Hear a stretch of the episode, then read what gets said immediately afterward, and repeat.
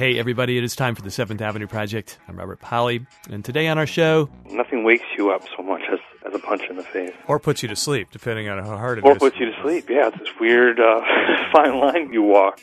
The writer Jonathan Gottschall walked that line for a couple of years when he decided uh, on a lark to become a mixed martial artist in his late 30s. His career as a college English instructor was on the rocks he was desperate to do something different and thought that cage fighting, well, that would be novel. In fact, he thought it might just be a perfect subject for his next book. It sounds like a stunt, and it kind of was, but it turned into something uh, much more serious an obsessive quest to understand male violence and the relationship of violence to his own masculinity. And yes, it did result in a book which came out earlier this year entitled The Professor in the Cage Why Men Fight and Why We Like to Watch. Well, I had spoken uh, to Jonathan a couple years ago about another book he wrote, The Storytelling Animal How Stories Make Us Human, and I knew he himself was a good storyteller. So uh, I got in touch with him this past week to talk about the new book and his life as an amateur MMA fighter, which, by the way, he says he's uh, retiring from in the interest of preserving some brain cells. I, I must have been punched in the face, and when you're punched in the face, you're essentially punched in the brain you know, really honestly, without exaggeration, thousands of times. And so now every time I have some sort of small memory lapse, you know, when I can't find my keys or whatever, I I uh, I do worry. You know, it's probably just being paranoid, but you never know. You know, brain damage um, from from sports, from combat sports like football or boxing or MMA, is usually a, a, a time bomb. It's going to go off at some point in your future and you're not really sure when or if that will happen. Well, your one or so years of like immersion in MMA, that's that's a pretty short time.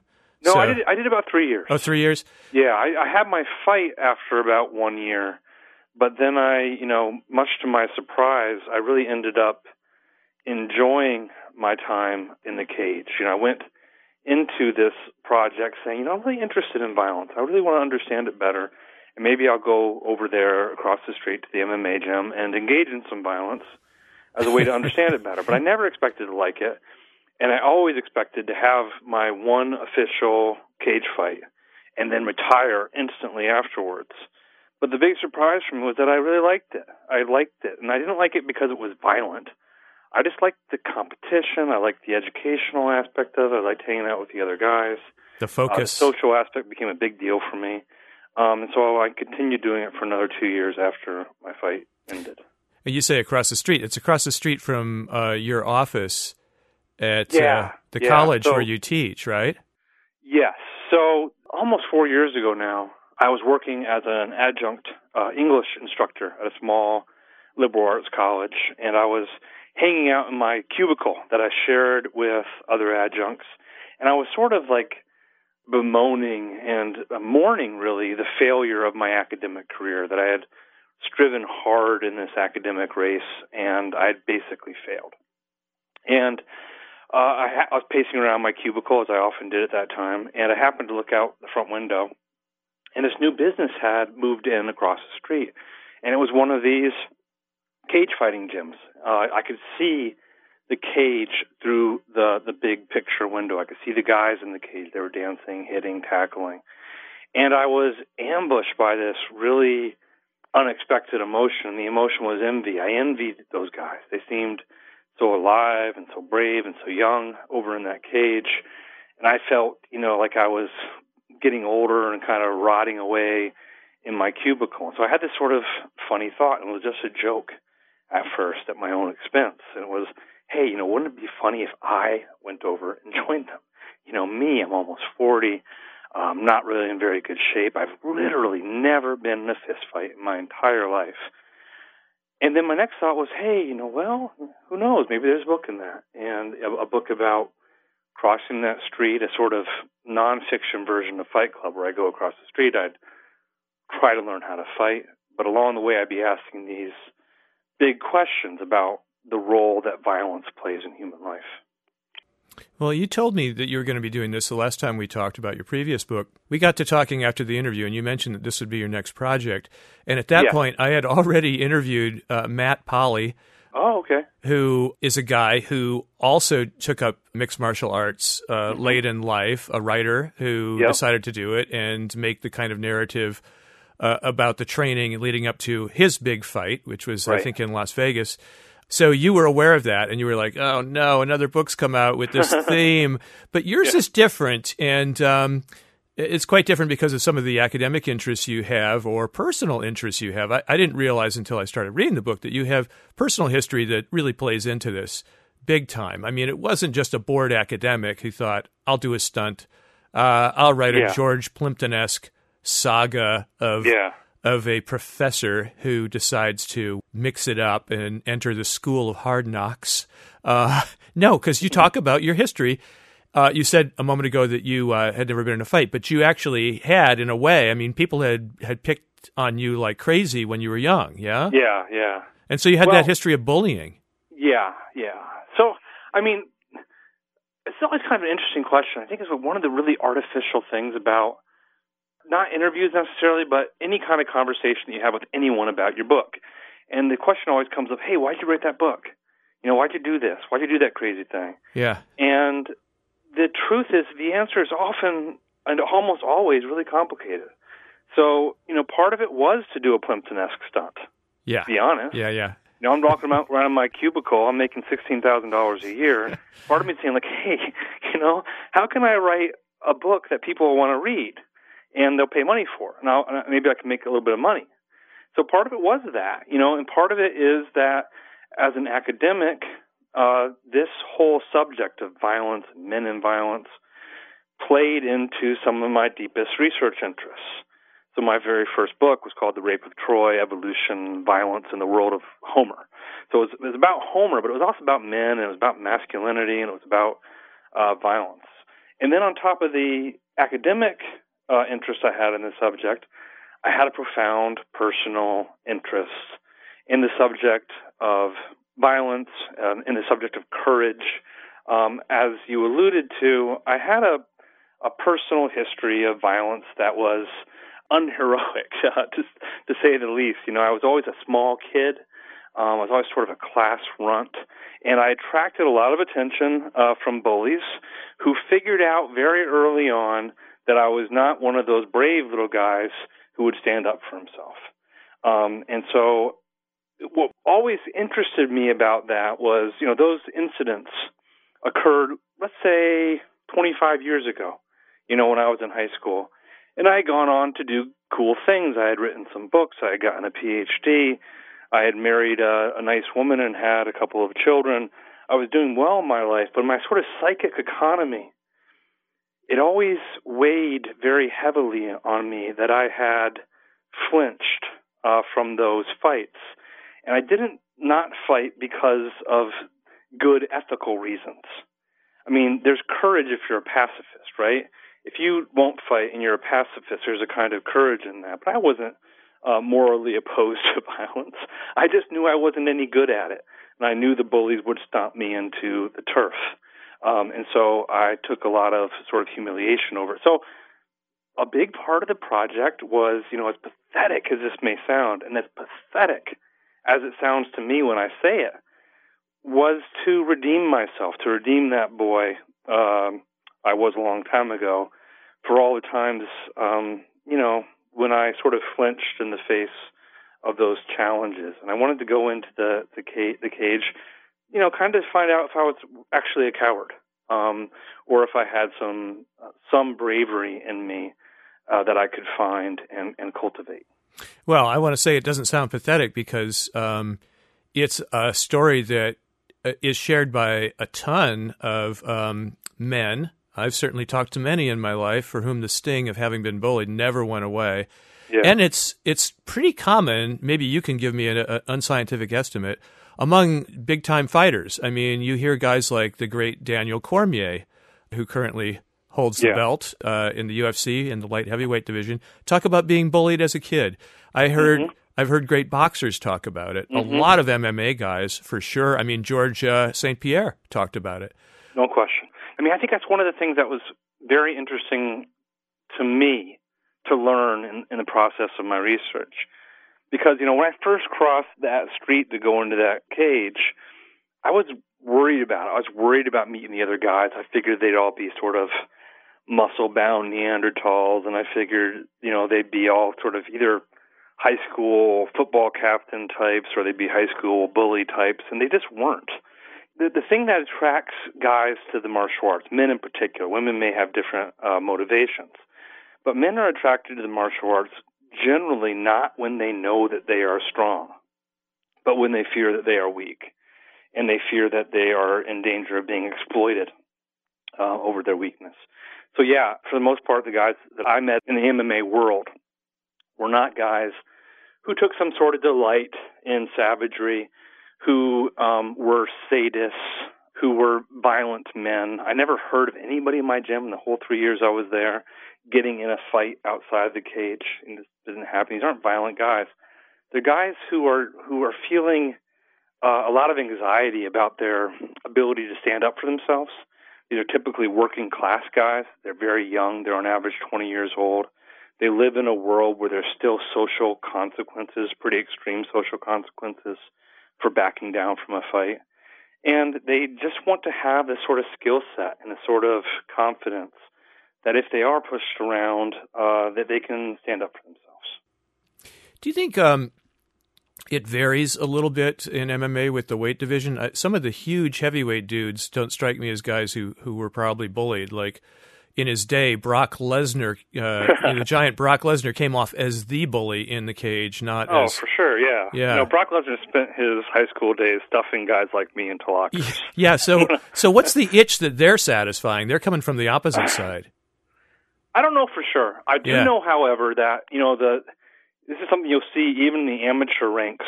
You know where I live uh, is that the talent gets less and less as you go up more and more in weight class.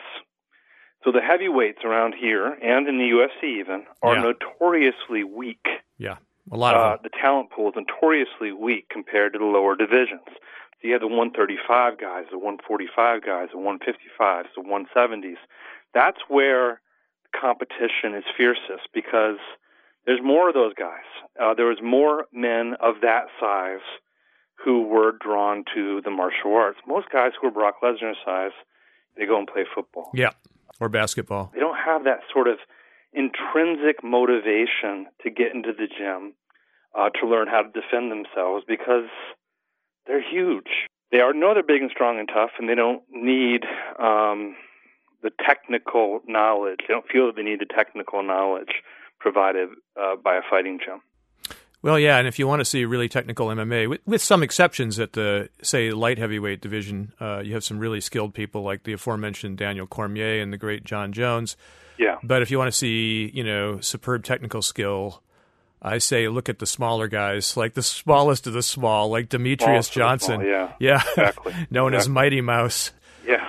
Before doing this, though, you were sort of a closet uh, mixed martial arts fan, uh, in a way, right? You were sort of like guiltily watching MMA videos back in the video era.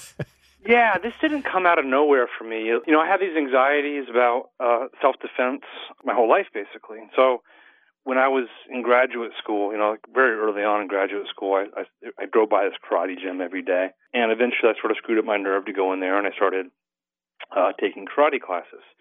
And I had a good time, and everyone was was very nice there, and I felt like I was learning things.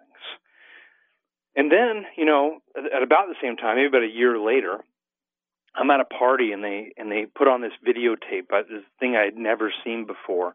It was called the Ultimate Fighting Championship. It was the very first pay per view um, of this thing that became the UFC. And uh, I was appalled by it. I was appalled by the violence of it, but I was also realizing, well, I'm not looking away. And on the other hand, the UFC ended up being this incredible repository of knowledge uh, about what actually worked in fights and what didn't. It was sort of this scientific laboratory where you'd have talented representatives represented each martial arts style, and they'd square off in these truly, in the beginning, no holds barred contests. And so the whole US, the whole point of the UFC was to settle these old barstool arguments among martial artists, like who was better, wrestlers or boxers, karate guys or kung fu guys, aikido guys or judo guys. And the UFC kind of answered a lot of those questions. And one of the one of the things that, that it showed pretty clearly was that my style of martial arts, the karate that I was taking, was more or less useless when it came to actual fights. well, as part of a skill set, it's not bad. I mean, you've got great uh, karate based uh, MMA fighters, but they've got a whole lot more going on than just karate. Yeah, you seem suspiciously knowledgeable about this. it's funny because I have not talked to any interviewer who has who has kind of shown just through the questions they're asking that this is just the tip of the iceberg of their knowledge, and there's a huge amount of uh, knowledge underneath uh, these, these questions. Uh, yeah, so it's great. I'm I'm, I'm glad you you're, you're, you know so much about this. Yeah, go ahead and nerd out. Uh, you know. Yeah. So here's what I would say. Um, absolutely, and I think you know this is a new development. You know, a new the, the old development like ten years ago, I would have said with absolute confidence that the UFC had proven definitively that basically nothing in karate works, nothing in kung fu works. All those fancy spinning kicks and spinning elbows and flashy techniques you see in a Bruce Lee film or a Jean-Claude Van Damme film, they just do not work. And the reason I would say that is because they just did not work. Now, over the last decade, however, gradually these techniques have worked their way into the sport to the point where they become sort of routine in the toolkit of modern cage fighters. Spinning heel hooks, spinning elbows, um, fighters who are coming out of kung fu backgrounds, fighters coming out of karate backgrounds. And I think this is uh, really cool. Uh, it's really diversified the sport. It's made it a lot more interesting. Um, the thing to say about it, though, is, is a lot of karate uh, senseis and kung fu masters will now say, "Hey, see, we told you all along that we were that we had the most deadly uh, combat styles." But the thing is, you know, it's like those techniques can be effective, but what the experiment actually shows is that they're effective as long as the kung fu stylist also learns to wrestle um, learns takedown defense, learns how to stand up once he's taken down, uh, engages in the hard sparring that's typical of boxing gyms and MMA gyms, and is not at all typical of uh, martial arts dojos. Um, so it shows that some of these techniques can work, but it does not really endorse the whole system, the whole sort of almost religious system that you find in a karate gym or a kung fu gym or or what have you, where there's a sort of faith that everything that they have done over the eons is the ideal way of doing things. Yeah, and of course, this is uh, dramatized in your book with a kind of personal incident, which is kind of funny and uh, maybe kind of poignant. You, after um, training in MMA for a while and uh, making exactly the same point, that it's really in the pragmatic mix of all these different fighting techniques that you come up with a victorious, you know, pretty killer style. But yeah. you had a colleague at uh, at the college where you taught, a chemistry professor. What's his name? Nobu. Nobu, who had uh, spent his life or much of it training in uh, Taekwondo and karate, and who believed that those pure arts were, were perfect and would you know suffice in any fight, even with a mixed martial artist. And you, you got in kind of a drunken argument at a faculty party and ended up going going out on the lawn to uh, to uh, prove your point. yeah. Yeah. No, uh, no, I know enough about MMA to know that you are absolutely right. That you know a pure karate or kung fu or taekwondo yeah. practitioner has no business fighting someone who knows takedowns and Brazilian jiu jitsu and all right. the other skills. But you guys went at it, and like five or six or more times, you ended up taking him down and quickly uh, arm barring, or what did you get? Rear naked choke. You did yeah, some kind of. Yeah, and again, just with my basic like jujitsu 101 level knowledge. yeah, it was it was it was actually very it was very interesting. I actually had trouble writing about that whole story because I felt so ashamed of myself for it, to be honest. Well, um, that is part of what makes your book affecting because you do reveal. I mean, the whole very self-deprecating part about having been "quote unquote" a coward. I think you're yeah. being. Too, I think you're being too hard on yourself personally. And yeah. then, uh, you know, getting a little bit of a, a thrill out of uh, beating up this uh, chemistry professor. Yeah, exactly. exactly. It's just so horrendous. but that's what yeah. makes books uh, kind of uh, you know, us readers, I mean, we're gluttons for embarrassing stuff that other people are willing to share with us, you know? Well, I guess I, you know, I felt shame about it almost right away. I told him going in, like, Nobu, because uh, he was, he knew about the UFC, but he hadn't really watched it as closely as I had. Uh, he hadn't been studying different systems of martial arts. He just had a sort of a faith-based understanding based upon what his senseis had told him that he was a practitioner, he was a black belt in the world's most deadly form of combat. And I told him going in, I'm like, Nobu, you're not going to win. Um, you, you're, you're just not because you don't know how to fight on the ground. I'm going to take you down. I'm going to submit you on the ground. Um, I wasn't sneak attacking him. He just didn't believe me. Mm-hmm. And so we went out on the grass at this faculty party with, you know, a bunch of librarians and assistant dean standing around watching. you know, just a bizarre scene. Um, and we had a very friendly fight. It was not an angry thing. It was very experimental. We're both kind of men of scientific uh, bents, and we're like, okay, let's see what let's see what will actually happen. And it was funny standing there on the grass and seeing, like, you know, I felt very confident. I was in great shape, you know, um, and I just I, I just knew I would win. Um, but I looked at him and I saw that he knew that he was going to win. you know, he was just as confident as I was. And I started to get a little scared. And so we did it, uh, and I told him uh, as it was going on after the first two or three times that I submitted him, I said, This really is not fair. Not just because you don't know anything about ground fighting, but because uh, you're smaller than me. You're two weight classes smaller than, than me. And he kept saying, No, no, th- this is what martial arts is for. Martial arts is for fighting bigger guys.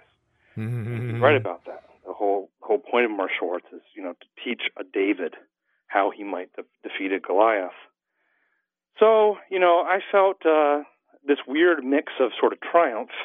I was glad because we've had this we'd had this long debate, you know, about the, the martial arts uh, Nobu and I had, and I was glad that I had won the debate. But I also felt tremendous shame because I had basically, you know, bullied uh, this smaller guy into not only admitting or kind of coming close to admitting that I was right, but also I just forced upon him this knowledge that he, you know, right at the core of his identity was this knowledge that he was a man who knew how to fight, that he was a formidable person. That he could really uh, defend himself. He had these two black belts to show it. And I stripped that knowledge violently uh, from him. Um, and it wasn't until afterward that I kind of realized that that what I had done was sort of momentous, um, and it sort of changed his whole sense of who he was. And so I felt, I felt, I felt more and more bad about it. You know, and he's been very cool about it. Um, he was very nice about it, very gentlemanly. Um, but I did feel like a, a bit of a heel. Hmm. Hey, Jonathan, did you take a look at that YouTube video I sent you a link to uh, yesterday? No. Oh, okay. Well, um, this is a, an Onion news report from a few years ago about men and their sense of themselves as fighters. Let's hear a little bit of it. A new report by the Department of Health and Human Services has found that the average male is 4,000% less effective in fights than he imagines, casting powerful doubts on many men's claims that they could take someone out in two seconds or smash a guy's face in with their fist. We found that on average, men describing hypothetical fights overestimated their level of combat skill by a factor of 40, with 80% of males incorrectly predicting they could mess a guy up real bad with one solid punch to the jaw. During actual physical altercations, however, these men were statistically more likely to end up hurting themselves, or, most commonly, trying to diffuse the tension by nervously saying, Hey man, let's all just calm down, okay? before any fighting even came to pass. So we heard the, the Onion reporter revealing that, uh, you know, men overestimate their abilities in fights. Uh, 4,000%. By yeah, it's it's a great video, but it gets Yeah. at something really deep. I think, at least in some men, Yeah. that it's important to them to know that they, you know, would win in a fight, and uh, in many cases, they're deluding themselves. Right. but you, after a couple years of martial arts training, it must have changed your perception. You now can walk around the streets knowing that, yeah, you have the tools probably to um, to triumph against the average Joe. Yeah, I think that I do walk around now feeling that the probabilities are much more in my favor than they were in the past. Um, I do not walk around feeling like a badass at all. I do not you know, walk around thinking like I don't know I'm the toughest guy around because I know I'm not, and that's the other part of it. So MMA, uh, you know, training in martial arts does increase your confidence it does, I think, improve your self esteem. It did convince me personally that I am probably not a coward. I was willing to take risks, I was willing to take damage, I was willing to fight against bad odds. Um, but MMA also improves your humility. There are some hard truths you learn at an MMA gym. Um, you learn the fragility of your body. You learn what your limitations are. You learn at which point you break.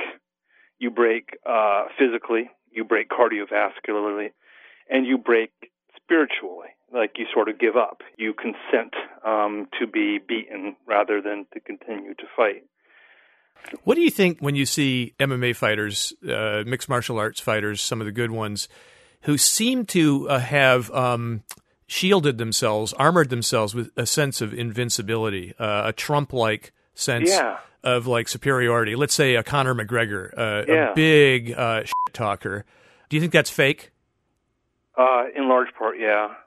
I mean, I think there's probably people who are like that, who have such incredible self belief uh, that they walk into the cage fearless. Maybe Conor McGregor. But they also have experienced moments, no doubt, of having been bested in sparring, of having been exhausted to the point where they could not fight back. I mean, they've all sure, experienced yeah. that. I think it's mainly selling fights. I mean, there's a tremendous amount of back and forth talking, rhetoric, braggadocio that is just part of the culture of fighting sports, and it's it reflects that you know fighting sports are are many things, but at the professional level, it's prize fighting, and the whole point of it is to put meat in seats, and there is a sense uh, and it's an, an accurate sense by promoters that we will show up to fights and we will buck up for them, especially if we feel like there is a real beef between the two combatants. That this isn't just some sport, this isn't just some game they're playing, this is a duel. They are going into the cage in order to settle something, to hash something out that's very real. Um, and so that's this is part of how fights are sold, that back and forth, that that that bragging. Um, Conor McGregor knows he's human. You know, he knows, like you said, he he he knows that guys can choke him out. He know he's been knocked out. He's lost fights. I heard the other day that Ronda Rousey uh, has been knocked down and almost knocked out in sparring. Um, so she's you know kind of unbeatable in the cage uh, so far. But she knows that she's human. If she takes a punch on the chin, uh, she'll go down just like anyone else does. So yeah, I think.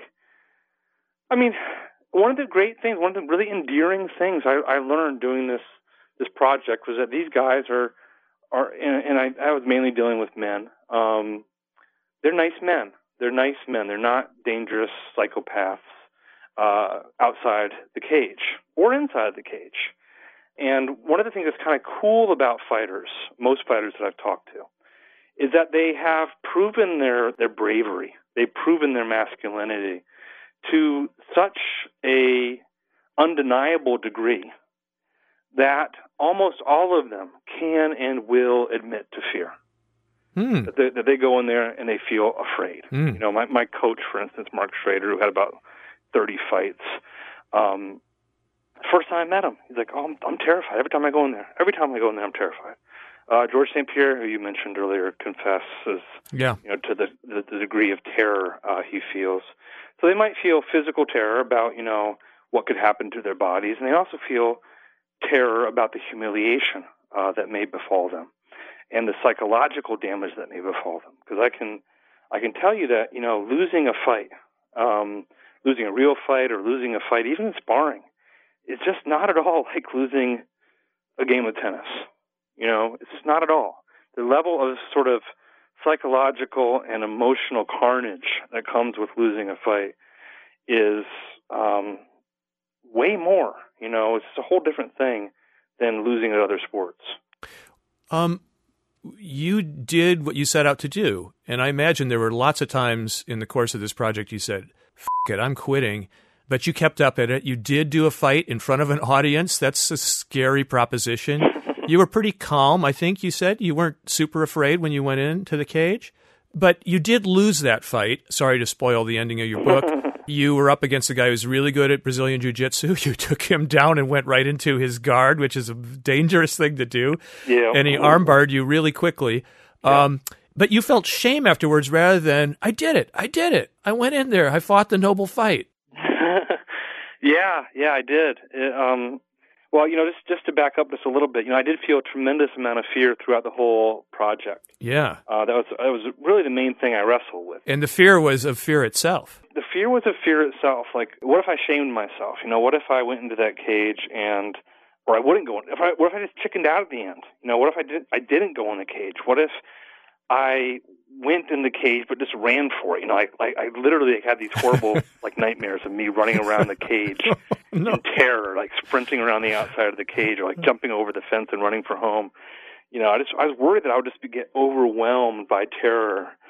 Uh, then I got in there, and I was I was I was afraid, but it wasn't the same kind of fear. It wasn't that sort of really intense fear. And I I explain it this way. You know, the fear is really useful going into the fight. It's super useful. It encourages you to train hard. It encourages you to be careful. It encourages you to second guess it and say, you know, your brain is sort of saying to you, you know, this is really dumb. Maybe we shouldn't do this. But once you're in there, the, the fear isn't useful anymore. You're there, and, and cowering is not going to save you. But so, I, oh, I'll, yeah. I'll answer your question though about the uh, about the fight itself. Yeah. Why did I feel shame? Uh, I went in and executed my game plan pretty much to perfection. The game plan was always to try to take the guy down and fight on the ground because that's something that I did better than stand up style fighting. Uh, I didn't know anything about him, so uh, I didn't know he was a, a jiu-jitsu demigod, you know. so when when I got him down, I was sort of like a, a fly, you know, flying into a spider's web, and he submitted me with ease. So I sort of won the first 46 seconds of this fight. You know, I was really in control of things. And then I catastrophically lost, you know, in that final second, the 47th second. And I felt shame because there was a moment at which uh, I shot for a takedown. I shot a second takedown and, and, and brought the fight back to the ground when I should have known better, when I should have already known that his jiu-jitsu was way better than mine. And I worried afterwards that I had taken the fight to the ground that second time. It might have been because it was a rookie mistake. It might have been because it was my game plan to go to the ground and I was just, you know, I was just too inexperienced to change it up. But I worried that I had gone to the ground because basically I would rather lose a wrestling match than try to win a fist fight. And so, you know, for months afterwards, it was the first thing I thought about in the morning and the last thing I thought about before I went to sleep. I was sort of traumatized by it. This question of whether I had lost in a cowardly way. You are tough on yourself, sir. yeah, I guess I am. I guess I am. That's certainly my personality. You passed the test you set for yourself, and yet you, you immediately went to uh, second guessing and uh, self flagellation. yeah, I really need some therapy. Um, I'm over it now, to, to be honest. For the most part, Good. You know, it's been a few couple years now since that fight, and I am uh, I'm not as hard on myself as I was uh, right in the aftermath. Um, I'm more forgiving of myself uh, now. Um, one of the things you know you have to uh, manage to do when you go into the cage is not only overcome fear, but you have to muster a certain amount of aggression toward someone who is in most cases, a stranger who's never done you any harm. Right. Uh, how do you do that?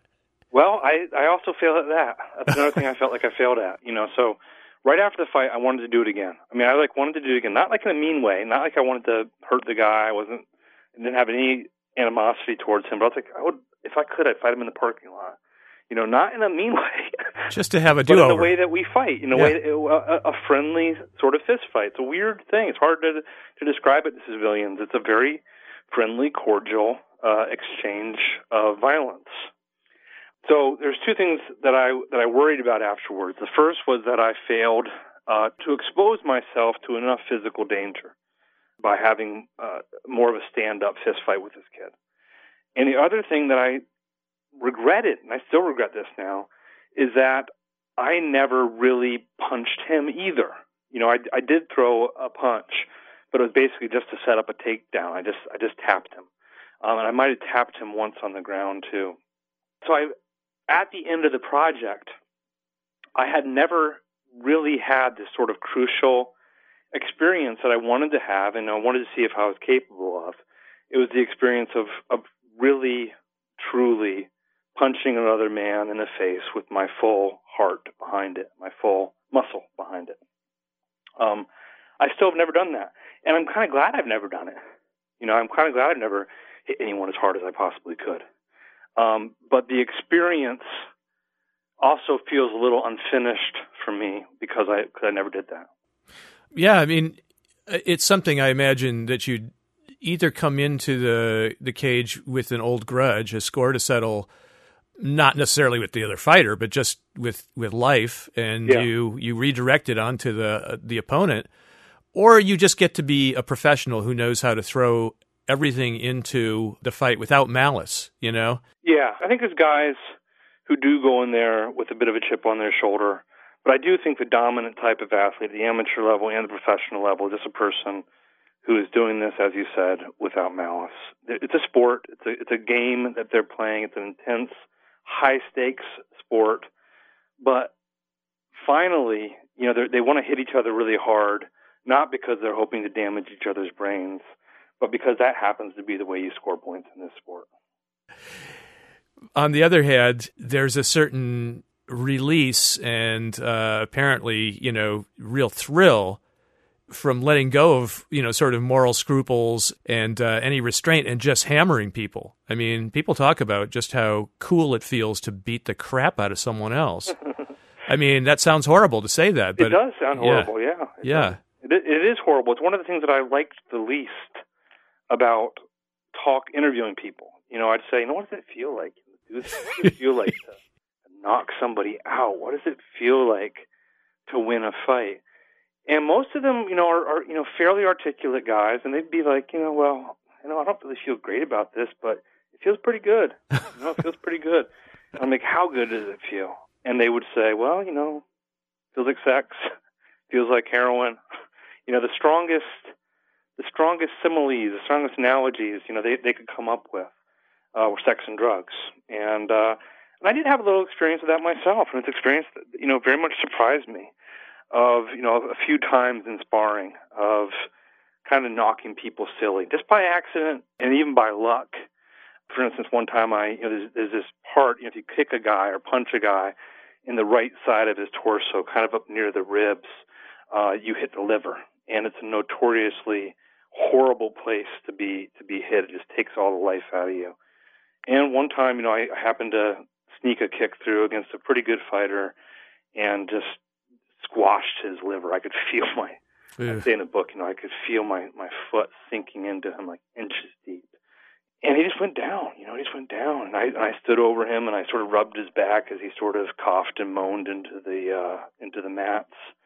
Um, and I say in the book, you know, I felt bad about it, but I also felt tall.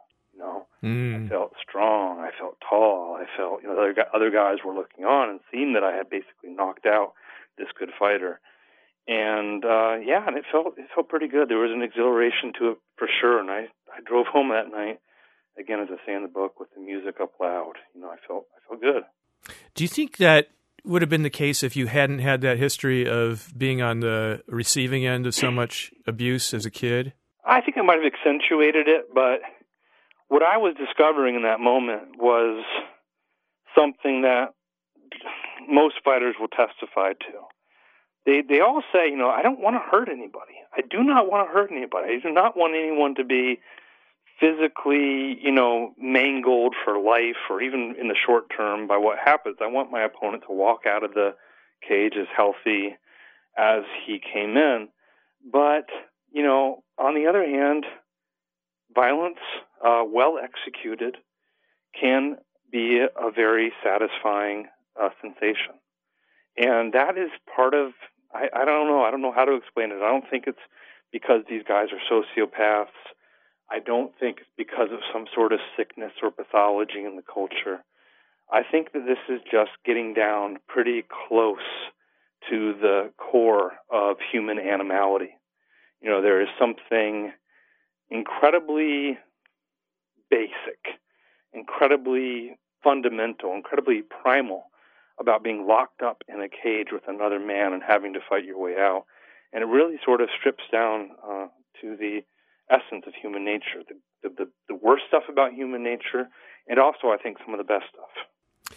Well, your book is in large part about masculinity, although I'm going to put a footnote here and, and maybe try to get back to the fact that uh, women's MMA has taken off in part because of the, the success of the aforementioned uh, mm-hmm. Ronda Rousey. And uh, she seems really no different than a male fighter in her um, seriousness and her willingness to dish out punishment. So maybe we're we're overly restricting it when we talk about males, but this is about masculinity a lot and about how fragile it is, about how it seems to be at stake a lot for men, you know, yeah. and and it has to be reaffirmed and proven yeah. over and over again. And uh, one of the odd parts of the dance uh, that you're describing of fighting is that after a fight, two guys who had moments before been trying to take each other's head off can almost be like in love with each other. You know, yeah. there's this yeah. sweet intimacy of having been through that together. Yeah. And they hug, and that, that hugging after you, you see after a match is not fake in many cases. You it's know, not fake. Yeah. Yeah. Fake, yeah. I think in most cases it's not.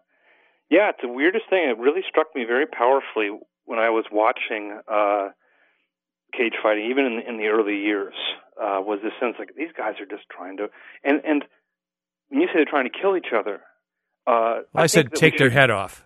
yeah, well, yeah. I mean, it's pretty much literally. You know, by rule, you are uh, allowed and in fact encouraged to do as much murderous violence as possible to the other guy's body until you are told to stop. You're encouraged basically to kill the other guy until the referee tells you to stop or until the bell rings and, and, and you stop. So there's a, you know, the guys are trying to do as much violence to each other as possible. And then as soon as the bell rings, as soon as the fight's over, they smile, they shake hands, they hug, they often give each other a little kiss on the cheek. Um, they whisper endearments into each other's ears. Not a nice fight, you know. You're you're so tough, you know.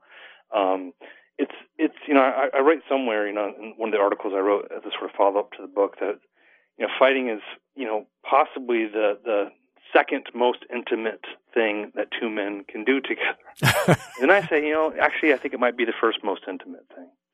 Um, and I had this experience myself. You know, I had you know, the very one of the very first times you know I, I, stepped into the cage and had sort of heavy sparring with one of the good guys at the gym. I've been fighting a lot of the weaker guys, and you know, I thought I was going to do pretty well against him, but he just tuned me up. He lit me up pretty bad. But the bell rings, and we embrace, and we walk out of the ring, and we, you know, patting each other on the back, and we sit there outside of the cage, and we talk about what just transpired, and we were instantly friends, you know. And we've, and he, you know, he remains uh, a, a close friend uh, to this day. Well, we can talk about how, at least in this very contained and regulated environment of sanctioned mixed martial arts fights and boxing and other combat sports, uh, you know, the violence may have a positive side in the sense that these people love doing it. They they like each other. They're not bad people. But your book goes uh, much deeper into male violence in general, and of course, it's not always so benign. In fact, it's often not. I mean, you get deep into uh, history of violence and cruelty. Sometimes yeah. um, ritualized combat like duels. There is a tremendous amount of lore in your book about uh, history of dueling. It's pretty fascinating. I did not know, for example, that um, that simply calling you a rascal or a jackanapes might have been enough to uh, precipitate like a deadly pistol duel. Yeah, they were literally fighting words. You said that it was a way to say, "Hey, man, want to have a gunfight?" Yeah, and that you know people w- were killing each other. Gentlemen were killing each other quite a bit in the past. Yeah, over such silly things. But let's stop there for just a second because you know it seems so silly. The whole institution of the duel, you know, seems so crazy. Why did these intelligent men, you know, murder each other over these trifles? And we say to ourselves, well, thank God, you know, people don't duel anymore. Thank God we don't, we're, we're not afflicted by this. And the duel is dead in the sense of the aristocratic, formal duel. But men are still killing each other over exactly oh, the absolutely. same yeah. matters of honor, um, over the same matters of respect that motivated men like Alexander Hamilton and Aaron Burr uh, to have their fight.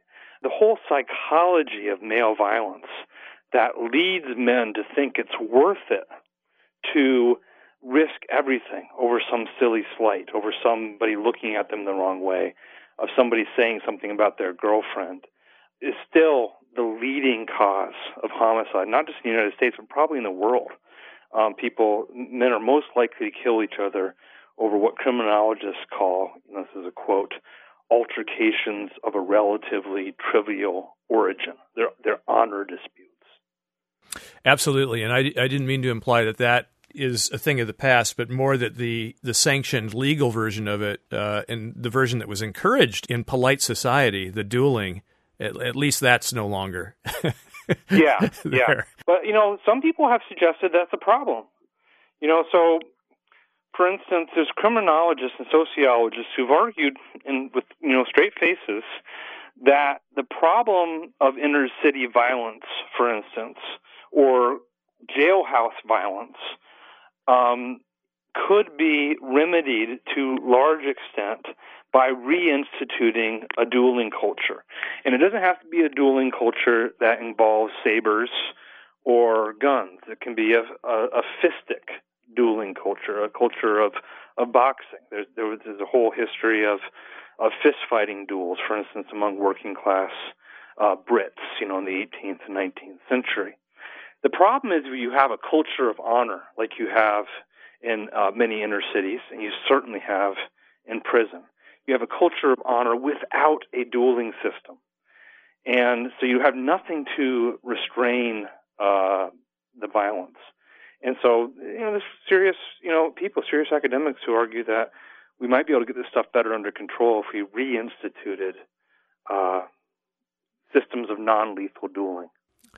Are these academics saying what it sounds like that the lower classes should be uh, steered into various forms of controlled violence to work it out among themselves?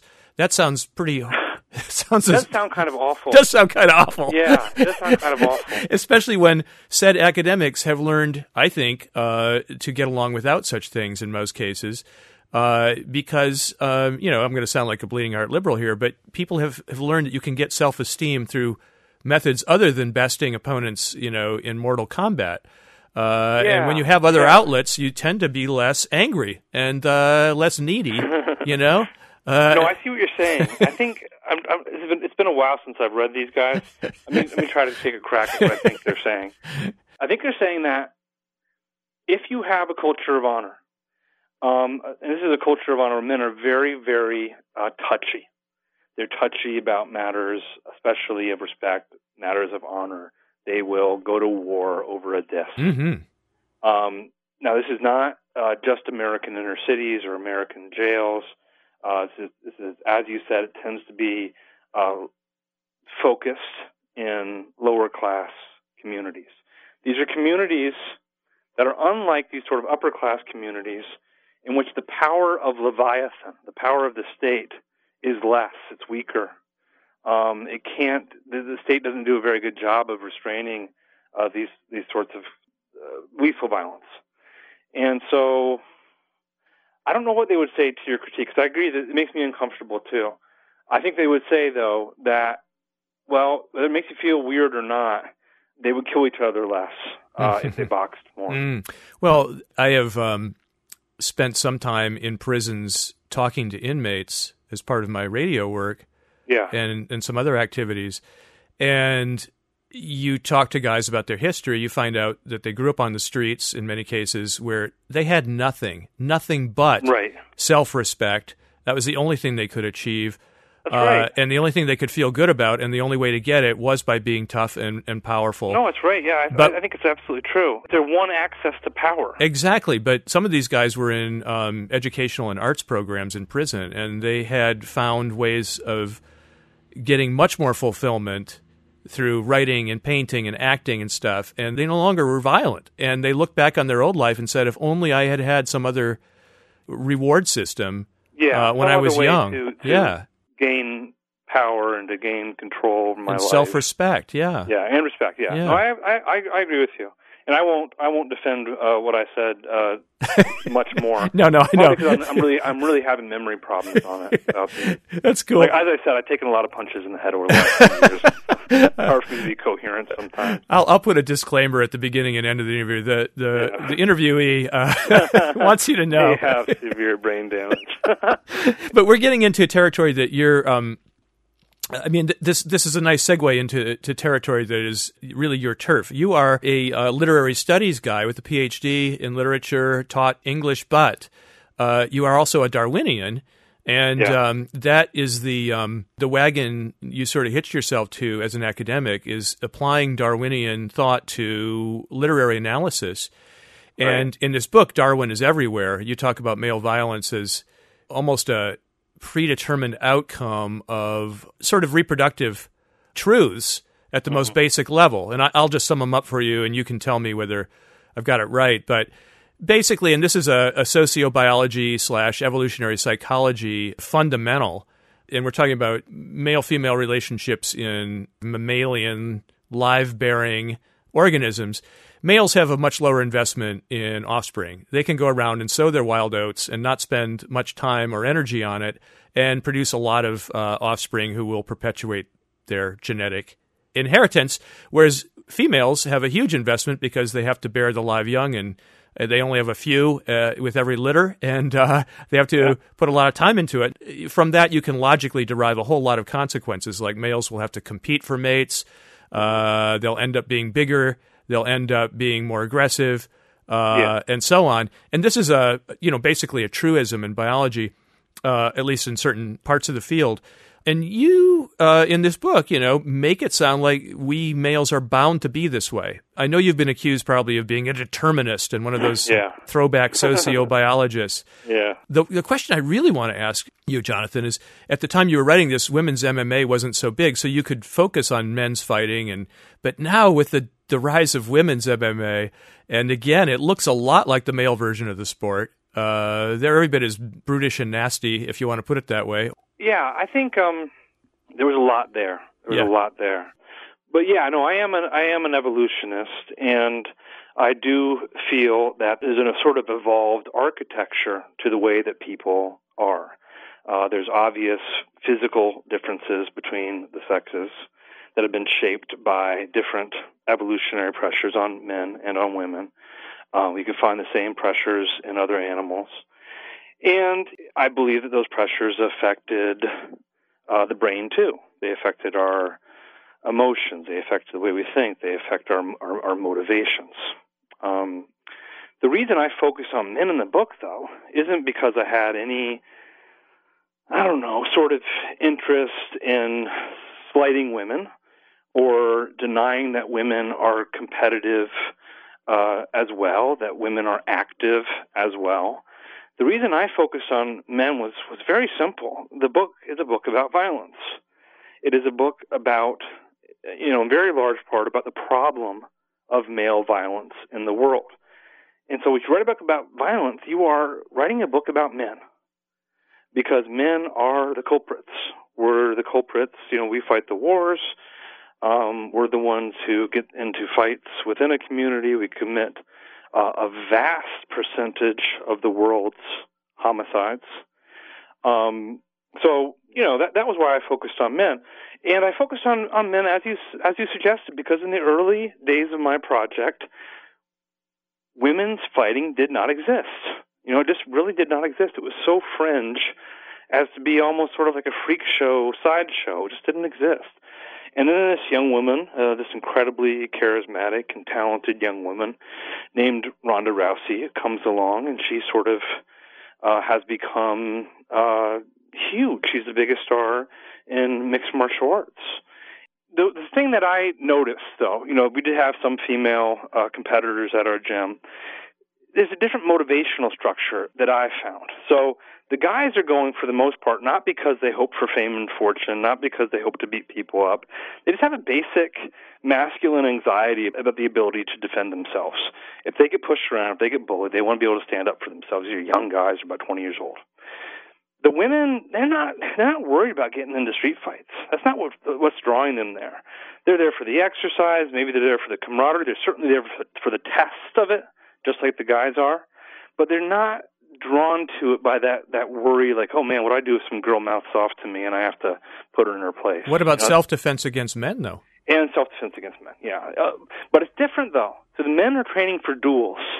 Uh-huh. Men are like, what if that guy looks across me at the bar and we go outside and I can't and I can't protect myself.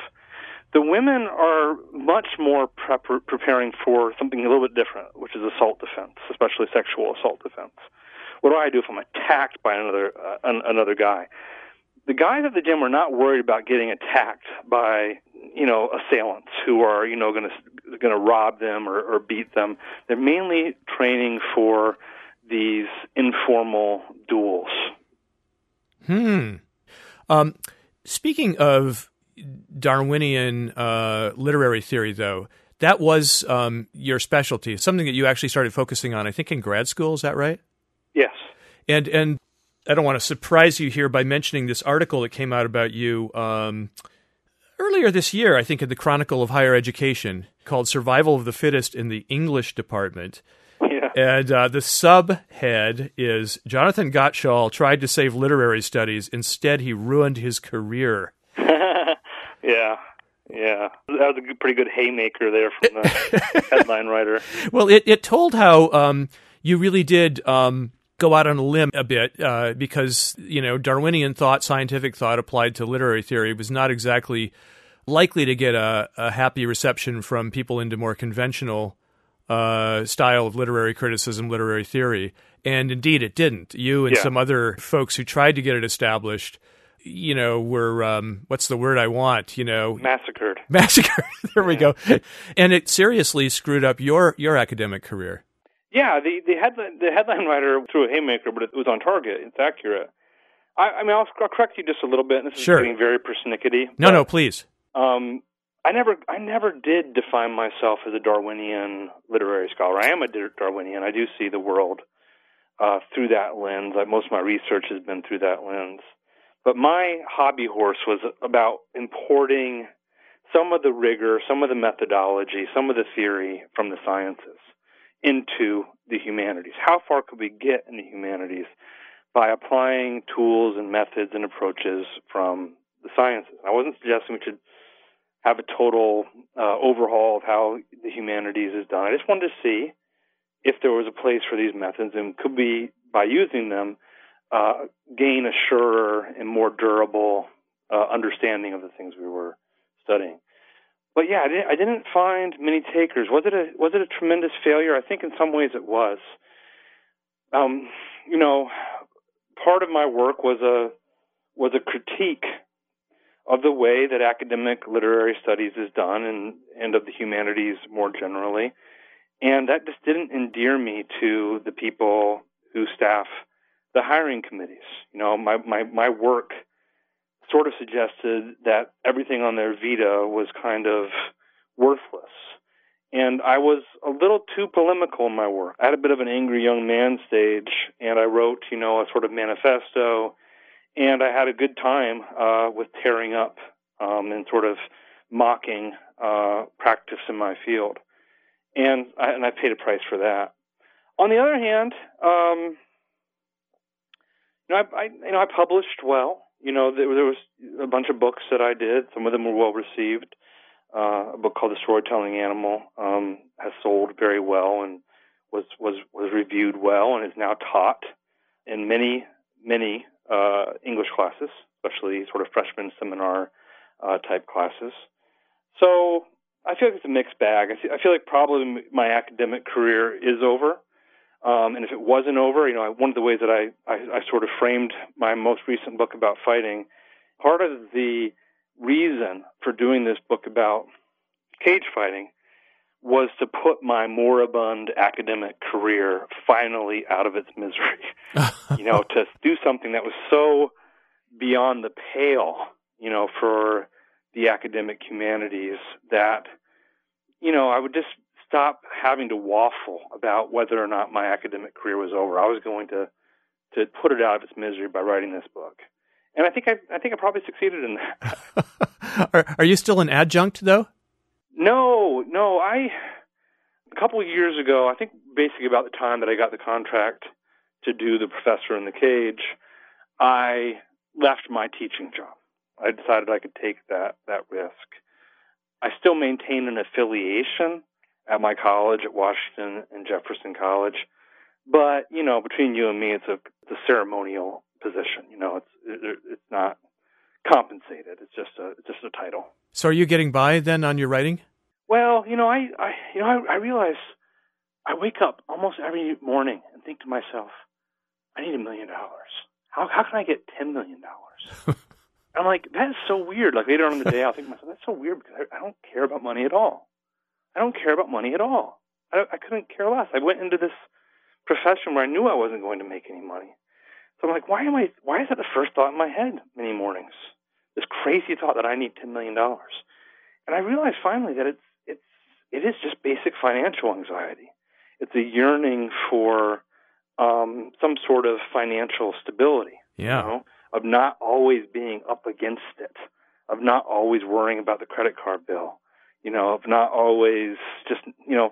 So so over the short term, the last few years, yeah, I've done I've done pretty well. You know, I've made a, a basic you know middle class uh, salary, um, but it's so incredibly you know fragile. A book doesn't do very well. Maybe you can't come up with a, a good idea for your next book. It's, it's just you never know. Um, it's, it's, it's not steady work nonfiction authors, uh, if they don't go into academia, if they don't teach on the side, I get the impression that the real bucks are in speaking fees. I think that's true. Uh, is that the direction you're going? The direction I'm resisting, to be honest. Oh, really? I, mean, I think there's a very strong temptation. I mean, there's a, there's a very clear path I should have chosen. I should have chosen a brand. I should have made my brand uh, the storytelling animal guy. I would be the guy who wrote books like that. And you do uh, TED Talks. And I would do TED Talks, yeah. and I would rake in money on the speaking tour from Xerox and from uh, PR firms and yep. marketing firms. Oh my God, yes, you would. Yeah, you and would. I've done some of that. I have done some of that, and it has kept my ship afloat, to be honest, because the money is in it. You know, it's it's astonishing how much money these people have. Yep. Uh, compared to how much money publishers have and uh, academics can be paid. You know, these businesses, these big corporations actually have money, a lot of it, and they throw it around.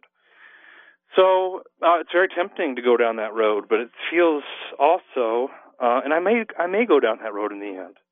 You know, I may just break down and say, well, you know, you got to have a real job, and this will be your job. But it also feels a little bit like selling my soul to the devil. You know, I'm, I'm being very honest right now. I probably shouldn't be. but you know, I went and gave a talk to Coke, you know, and even as I was doing it, I'm like, what the hell am I doing here? You know, there's no there's no good in what I'm doing. I'm here talking to their marketing people, talking to their PR people about the power of storytelling. They all see themselves as storytellers. You know, they, their their ads are stories. And you know, what am I doing? I'm helping them, you know, sell their diabetes juice, you know, to more to more people. It's not what I what I wanted out of my life, you know. You are not meant to be Don Draper. Yeah, I don't, I, or, or help Don Draper. You know, I wouldn't have ever been Don Draper. I would have, I would have helped him, been paid by Don Draper. What I wanted out of my life was to be a scholar. You know, I wanted to be an academic. I wanted to to, to teach. I wanted to pursue uh, big ideas. And so the hard thing about being outside of academia is you are suddenly just like being thrown into this cold bath. It's shocking and you're suddenly in the world of capitalism, and you sell or die. And uh, so I'm struggling a bit with that right now. Like, what sorts of books I should do in the future? Should I choose books that are fascinating to me and, you know, I have a sort of artistic attraction to, or should I choose the books that are are going to pay the mortgage? So you're not yet at work on another book? I am, and I'm very much at work on the book that I should not be at work on. Uh oh. If I had any sort of career sense, I've I've always wondered if I had any novels in me, and I've been playing with novels for a long time, uh, off and on between projects, and so I guess for the last 18 months or so, that's been my main, um, the main thing I've been working on is a couple of novels that I wonder if I have in me, and I still don't know. That's a horrible thing about it. You know, I know that I can write these nonfiction books now, but you know, I don't know. I don't know if I'm going to pull this off. I think at this point, I know I'm going to be able to get close. Uh, but there's a big difference between close and there, you know, um, and really, really pulling it off and really sticking the landing. I realize I, I, I have this tendency, um, for better or for worse, to choose sort of a very risky and almost self-destructive path on all of all all of the things that I choose to to think about and write about. You know, from the my academic subjects to cage fighting to uh, rolling the dice on these novels. Well, Jonathan, uh, I think you got to stop if you haven't already thinking of yourself as a coward. You seem like a very um, gutsy guy to me. oh, thanks, thanks. I've always been uh, intellectually uh, brave, but physically it was it was physical courage that I was mm. wondering about. Mm. Well, thank you. I appreciate that. Well, Jonathan, I really, um, you know, I look forward to uh, whatever you do next. I've enjoyed both books we've talked about quite a bit. Oh, thanks so much, Robert. I've enjoyed talking to you uh, a great deal, and I can't say that of, of, of most of the interviews I have. And again, Jonathan Gottschall's most recent book is The Professor in the Cage Why Men Fight and Why We Like to Watch.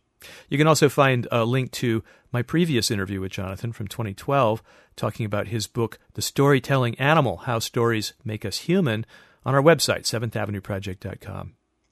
Well, uh, in uh, listening back to the interview just completed, I realized that I did a pretty crap job of summarizing the classic theory of sexual dimorphism, that is, sexual differences, that uh, underlies some of uh, Jonathan's thinking and many other people's thinking about uh, male aggression and violence. Uh, I skipped some important steps, and uh, let me have another go at it right now. The idea is that uh, in many species, it is a whole lot easier for males to manufacture sperm than it is for females to create eggs.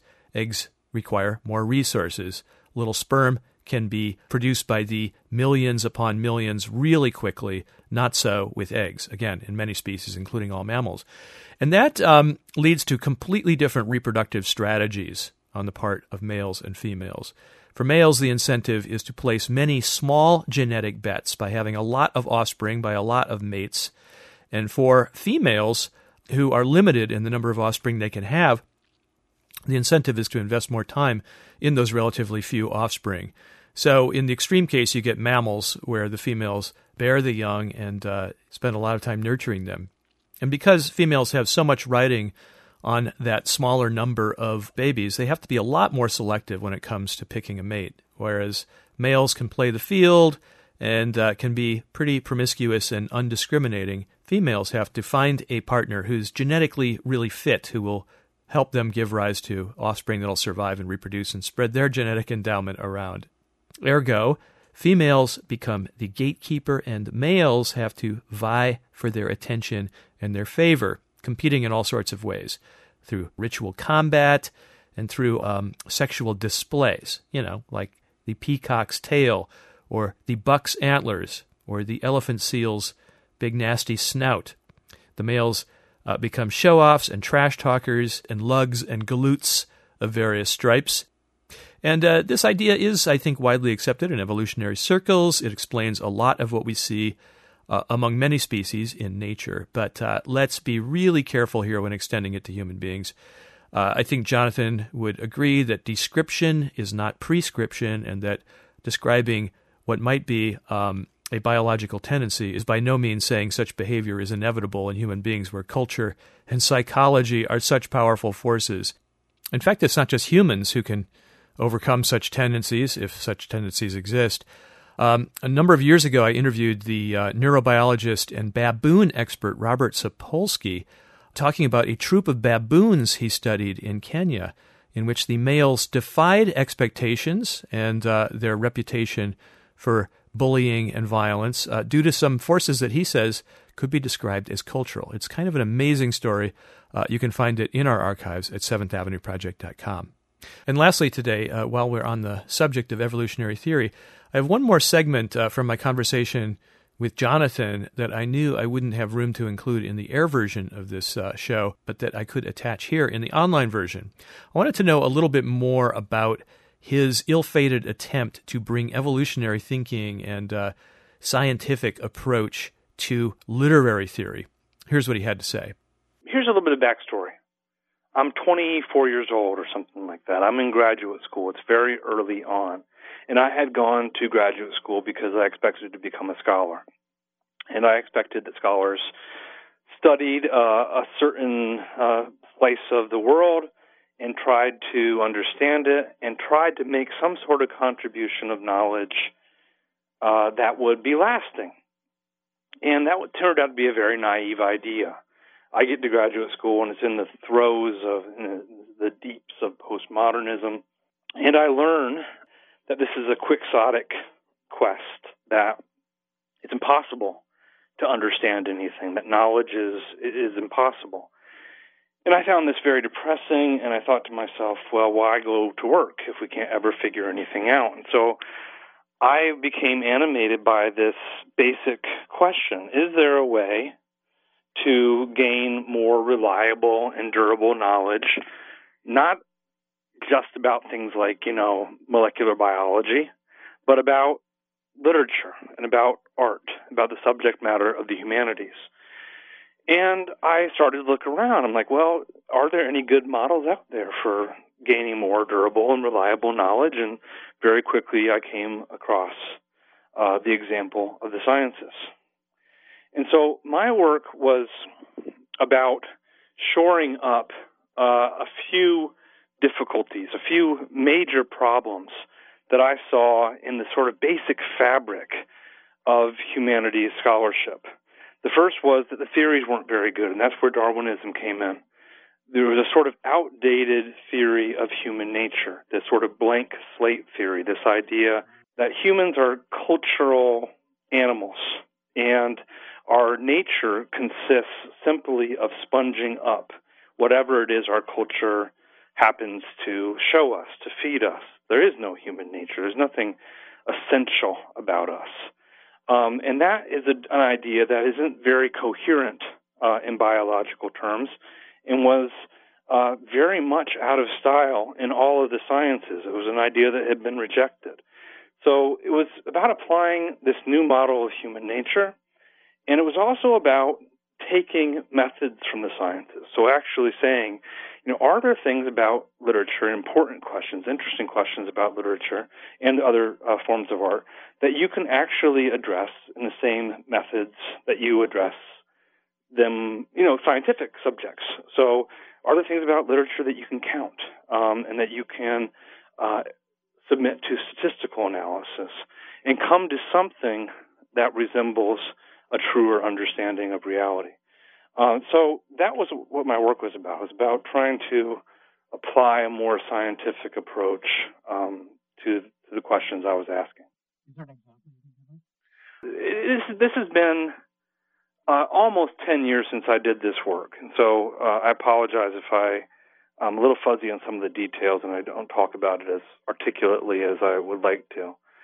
But I'm it's uh, about around 2000 2003, 2004, 2005, I'm teaching at a small liberal arts college in uh, northern New York called St. Lawrence University. And I am teaching a course on research methods.